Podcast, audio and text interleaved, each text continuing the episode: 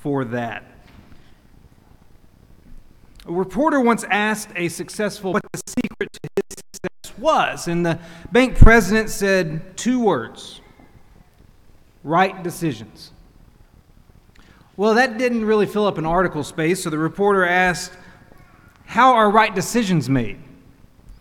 And the bank, resp- bank president responded, One word experience.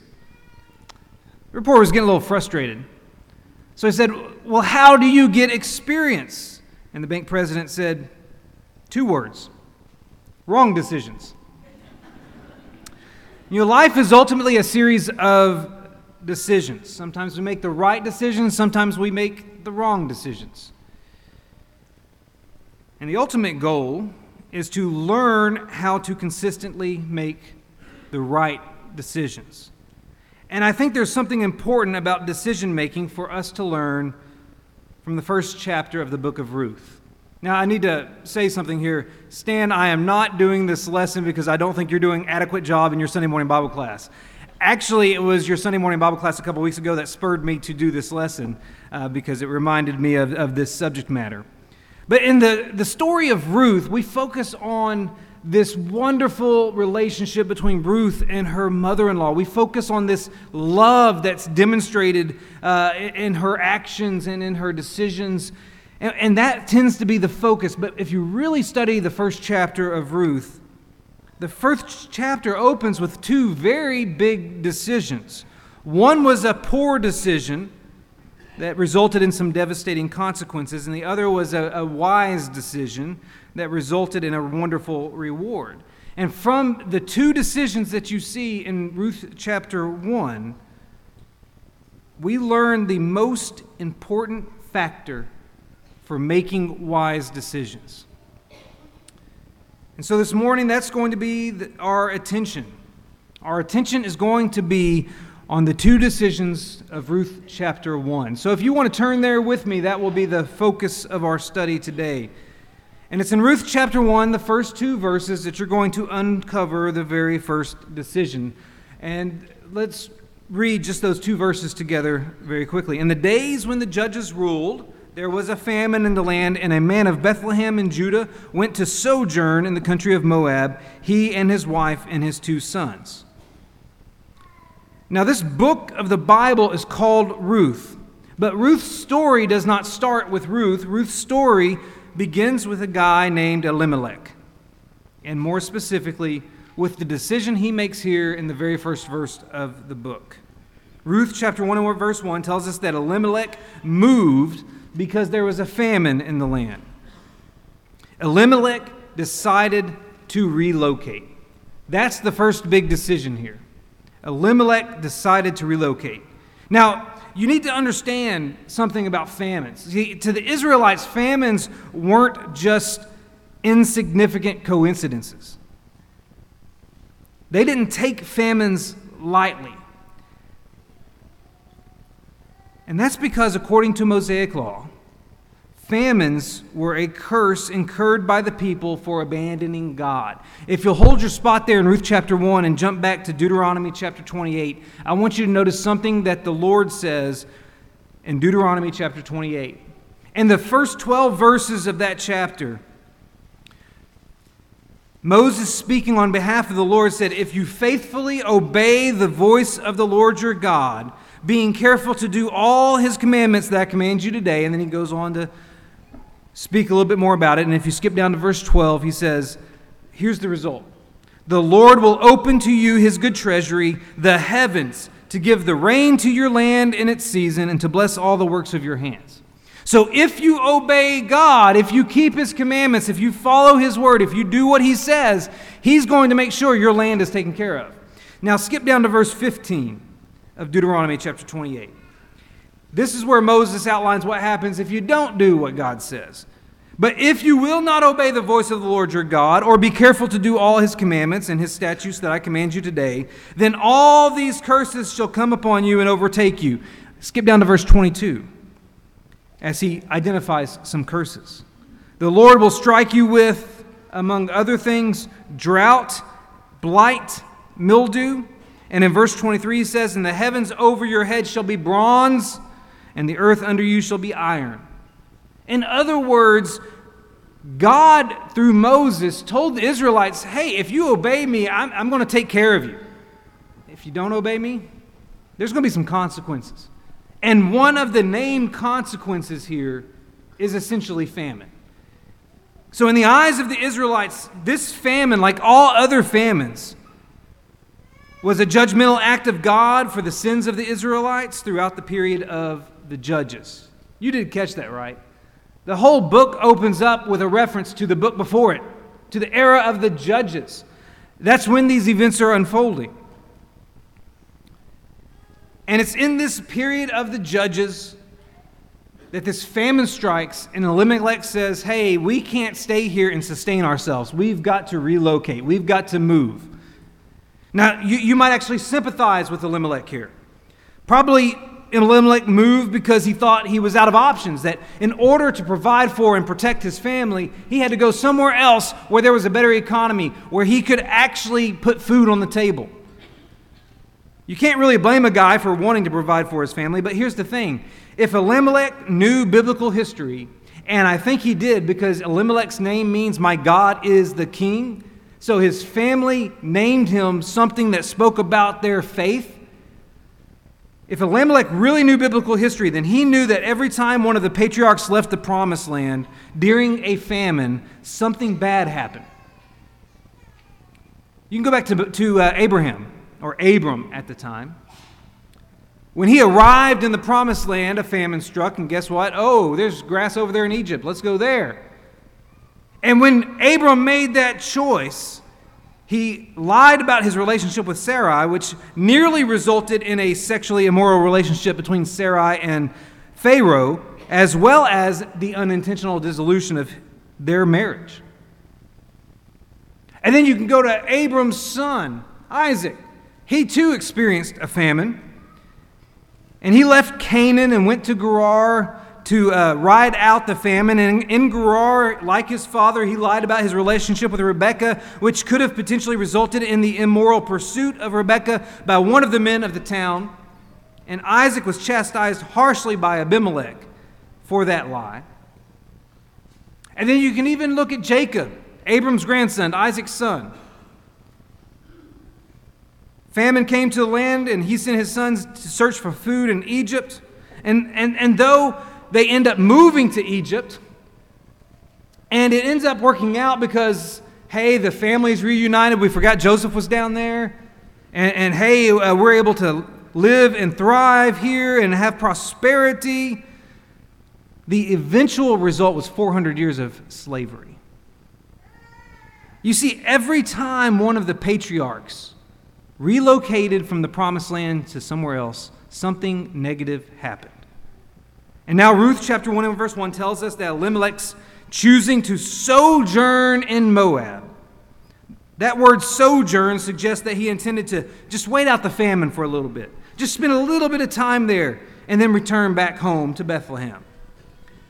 But if you look at verse 2, that sojourning all of a sudden turned into remaining. Because Ruth chapter 1 and verse 2 says he remained in Moab. He didn't just visit for a little while, he set up his home. And that implies that Elimelech and his family planted themselves in Moab for an extended period of time. In fact, Ruth chapter 1 and verse 4 tells us that they were there for at least a decade. See, Elimelech makes a big decision here. He decides to move. And that decision was problematic. See, Ruth chapter 1, verse 1 tells us that Elimelech went to sojourn in the country of Moab. I've mentioned Moab a few times already, but this is more significant than I've let on so far. See, Elimelech didn't just move to another part of the promised land. He didn't just move to another, uh, another city that was part of the Israelite inheritance. No, he moved out of God's territory. He relocated to a community that didn't recognize the God of Abraham, of Isaac, and of Jacob. In fact, Moab was one of Israel's most despised neighbors because it was the Moabites who descended from that incestuous relationship between Lot and his daughters after Sodom and Gomorrah were, were destroyed. It was the Moabites under the leadership of Balak who summoned Balaam to pronounce a curse on the Israelites as they passed through their land. And it was the Moabites who, based on the advice of Balaam, sent their women into the Israelite camp to seduce the Hebrew men and thereby bring a curse on Israel that resulted in a plague that killed 28,000 of them. And it was the Moabites under King Eglon that oppressed the Israelites for 18 years during the time of the judges. And it was the Moabites who were expressly excluded from the Israelite assembly according to Deuteronomy chapter 23 and verse 3. These guys are bitter, horrible neighbors to Israel that Israel can't stand. The point is that Moab would, would be the last place any faithful Israelite would want to relocate. But that's not what ultimately makes Elimelech's decision problematic. The problem with Elimelech's decision might actually be what he didn't do. Nowhere does the text say that Elimelech consulted with God before making his decision. Nowhere does Elimelech seek God's guidance before he moves.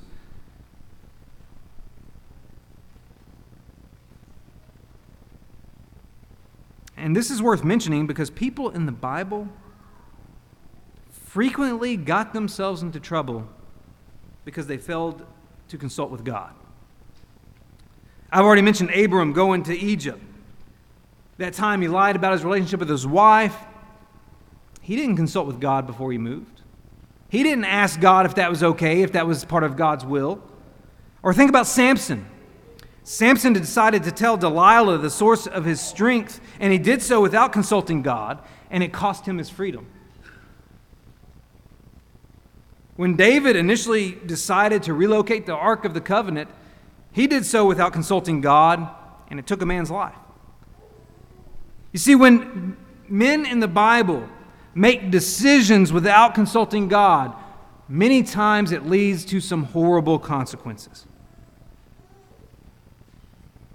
Now, you may want to contend that just because we don't read about Elimelech not consulting God doesn't mean it didn't happen. But I want you to notice one of the pieces of background information that we're given in Ruth chapter 1 and verse 1. We're told that these things happened in the days when the judges ruled. Now, according to Judges chapter 2 and verses 12 through 20, after Joshua died, the Israelites got caught in this, this cycle of rebelling against God, of, of, of igniting God's wrath of God then punishing them via enslavement to another nation, them crying out to God for Him to rescue them, God ultimately rescuing them through the presence of a judge, and then being faithful to God for a little while while the judge was still alive, and then eventually reverting back to rebellion against God. This happened over and over again. So the time of the judges was not a great time in the history of Israel. It, it, in fact, the very last line of the book of Judges, the very last words of the book of Judges are these In those days, there was no king in Israel. Everyone did what was right in his own eyes. That's Judges chapter 21, verse 25. Do you know what comes next? Ruth chapter 1 and verse 1.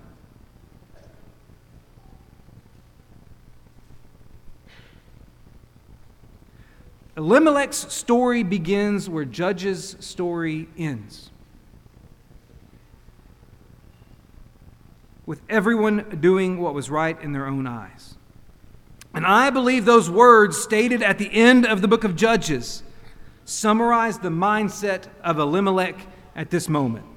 Elimelech did what was right in his own eyes, not, was right, not what was right in the Lord's eyes. And by failing to consult God, Elimelech removed God from the decision making equation. And that's ultimately why I believe Elimelech's decision was problematic, but also why it was consequential. Going back to Ruth chapter 1, look at verse 3 through 5 for a moment. There, after Elimelech has made the decision to relocate, here's what we read. But Elimelech, the husband of Naomi, died, and she was left with her two sons. These took Moabite wives. The name of the one was Orpah, and the name of the other Ruth. They lived there about ten years, and both Mahlon and Chilion died, so that the woman was left without her two sons and her husband. See, when Elimelech moved to Moab, he didn't just move his family away from God's land, he moved his family away from God's worship. I want you to think about that for a moment. Where in Moab was Elimelech's family going to assemble with other worshippers of Yahweh? There was no tabernacle or synagogue in Moab. Where in Moab was Elimelech's family going to hear the reading and teaching of the Torah? There were no scribes with access to those sacred scrolls in Moab. There were no copies of God's word in Moab. Where in Moab was Elimelech's family going to make sacrifices to Yahweh? There was no altar of burnt offering in Moab. There were no priests to oversee those sacrifices in Moab. You see, Elimelech's decision to move in order to avoid a physical famine actually resulted in his family experiencing a spiritual famine. And this is evidenced by the fact that God is never mentioned in the first five verses of the book of Ruth. But do you know what is mentioned a good bit? Death and barrenness. The unspoken but assumed implication of those details is that Elimelech's family suffered some familial consequences from his poor decision to relocate, his decision without God's consultation to relocate. See, that's the first decision that's made in the book of Ruth. It's the decision that ultimately brings Ruth into the equation, but it was a poor decision with consequences. So let's talk about the other decision that's made. It's a decision that's made by Naomi. And if you look at Ruth chapter 1, verse 6 and 7, you'll see that decision. Ruth chapter 1, verse 6 says Then Naomi arose with her daughters in law to return from the country of Moab. For she had heard in the fields of Moab that the Lord had visited his people and given them food. So she set out from the place where she was with her two daughters in law, and they went on the way to return to the land of Judah. What Naomi is doing here, she's making the decision to return. She's choosing to backtrack. Now, her decision seems to be prompted by two factors. She, she now faces old age without a husband and without children to care for her, sons in particular, and in the male dominated society of the ancient Near East, that was a sentence to poverty. And so part of her issue here is she's got to find a way to survive.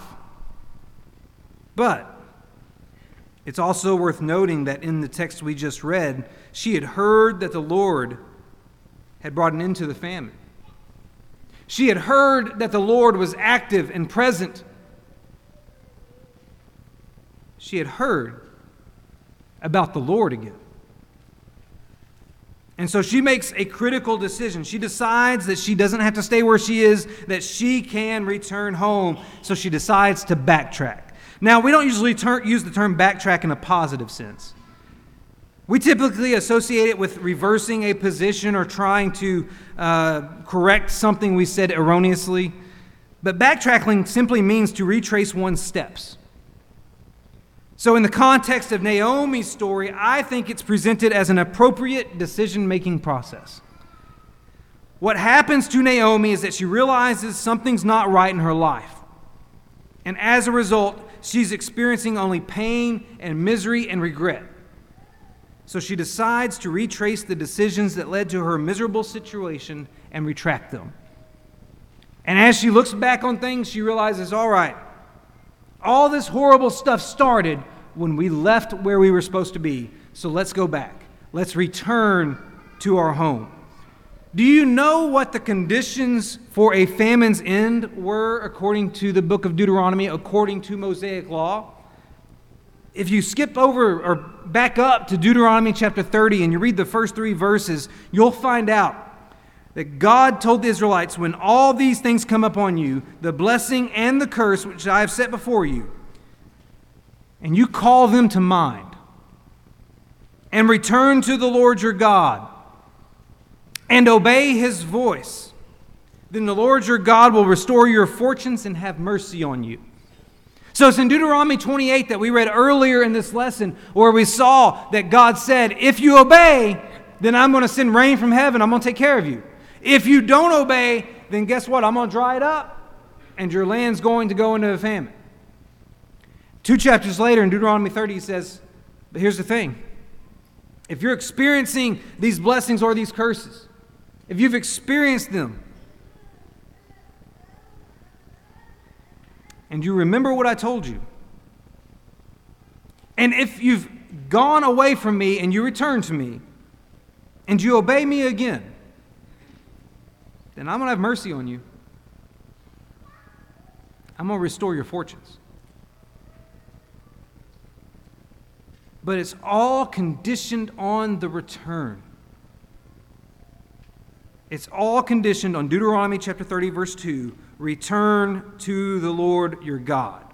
It's conditioned on repentance. Because repentance is a change of direction. And what Naomi is doing is she's reversing the direction that her husband Elimelech had taken the family in the first place. Naomi's decision was to return.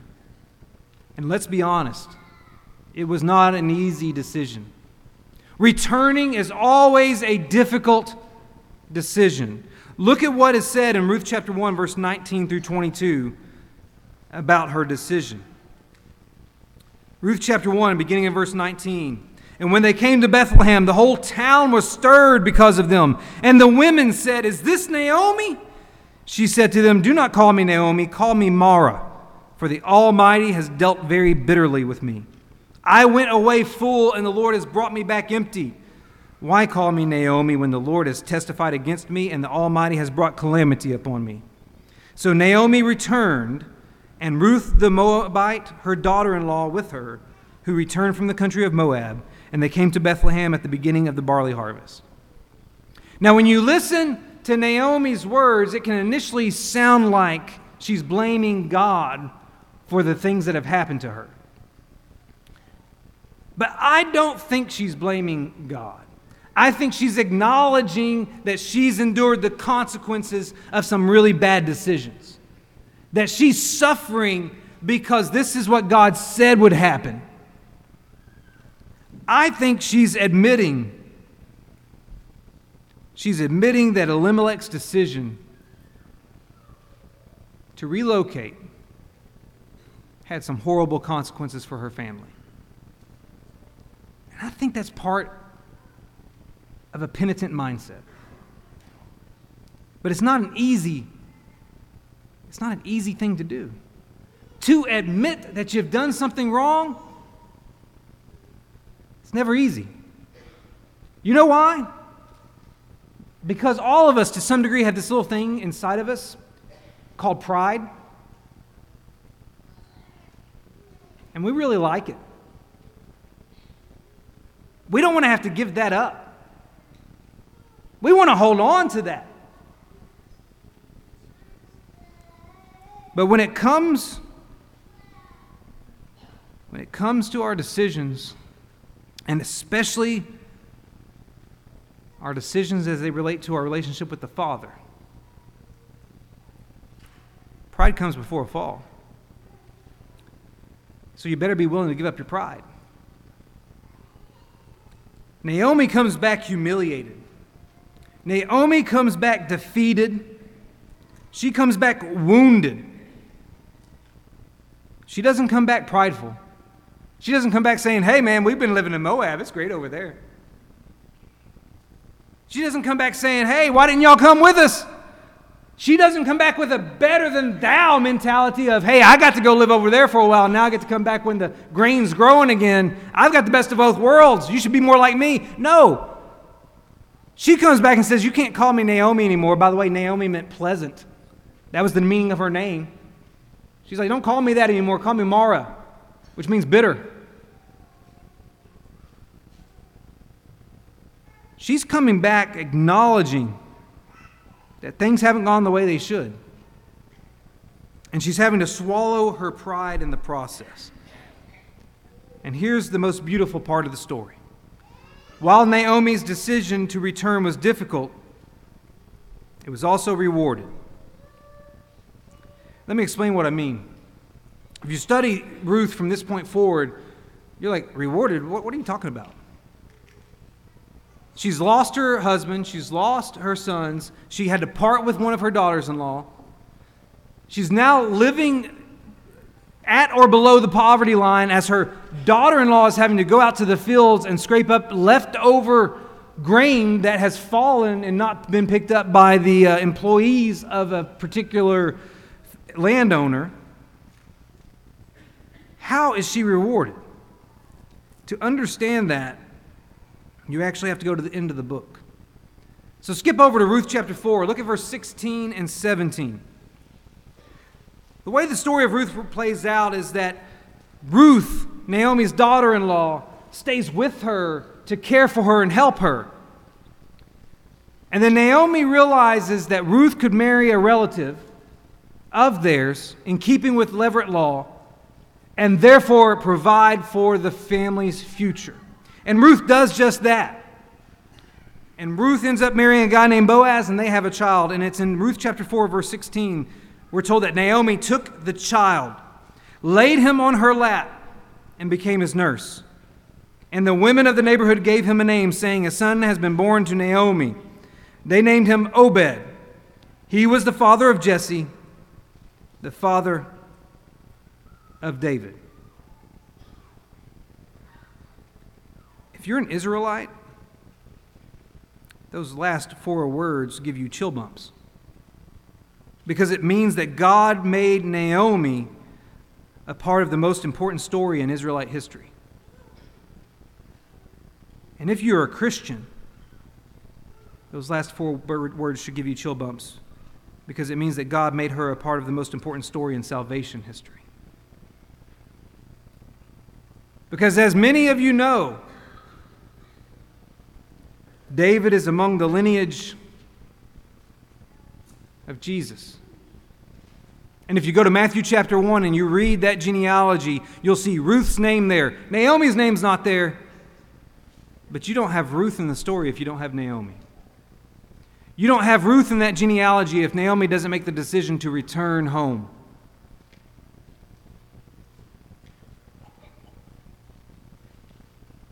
You don't have Ruth in that genealogy unless Naomi is willing to make that difficult but necessary decision to return. So here we are.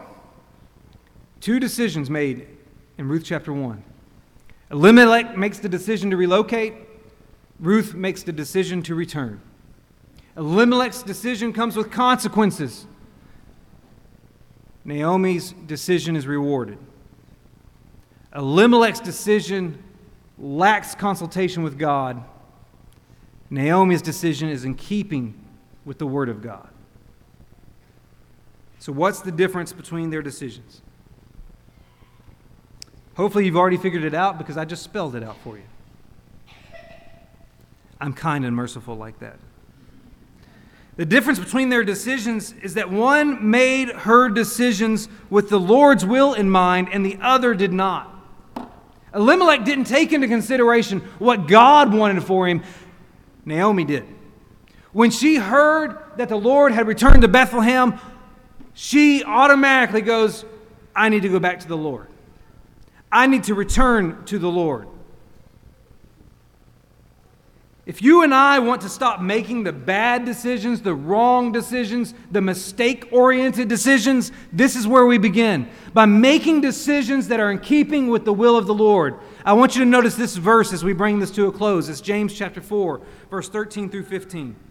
Where James says, Come now, you who say today or tomorrow we will go to, into such and such a town and spend a year there and trade and make a profit, yet you do not know what tomorrow will bring. What is your life? For you are a mist that appears for a little time and then vanishes. Instead, you ought to say, If the Lord wills, we will live and do this or that. What's James's point? It's very simple. James's point is that God's will needs to be factored into our decision making process. No matter what decision we're working on, we need to consider whether or not it fits into the parameters of God's will. Naomi did that, Elimelech didn't. Elimelech brought consequences, Naomi received reward. And my guess is that right now, we've got a few Elimelechs tuning in. Whether you're sitting in this audience or joining us online, there are some people listening right now who have relocated, who have moved, who have distanced themselves from where they ought to be. Maybe you've just moved away from the place where God has prioritized in your life and in your family. You saw greener pastures via your hobbies or your child's extracurricular activities or your, uh, or your job or your relaxation or your financial accumulation. Or maybe you've stopped consulting with God when it comes to your decisions and, and, and you give greater consultation to the stock market or your political party or your social media account or whatever reality TV show is popular right now.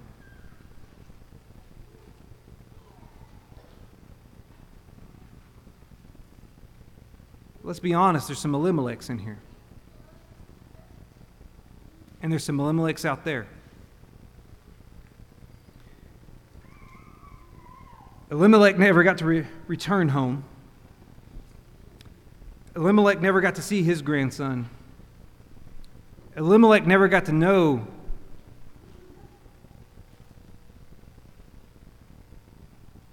life in the promised land without a famine again. And if you're an Elimelech, the best thing you can do right now is become a Naomi. Become someone who will choose to return to the place where God is because there is no greater decision you can ever make than to return to the Lord. And this morning, as we gather here as a family, a spiritual family who has suffered its own setbacks, its own challenges, its own tragedies. Among this audience, there are numerous people suffering and struggling just like Naomi was. And we're here serving as an extension, if you will, of home. An outpost of the kingdom right here in Buford. And it may just be that it's time for you to come home. We want to invite you to do so today. Today. If you need to return home, won't you come while together we stand and sing?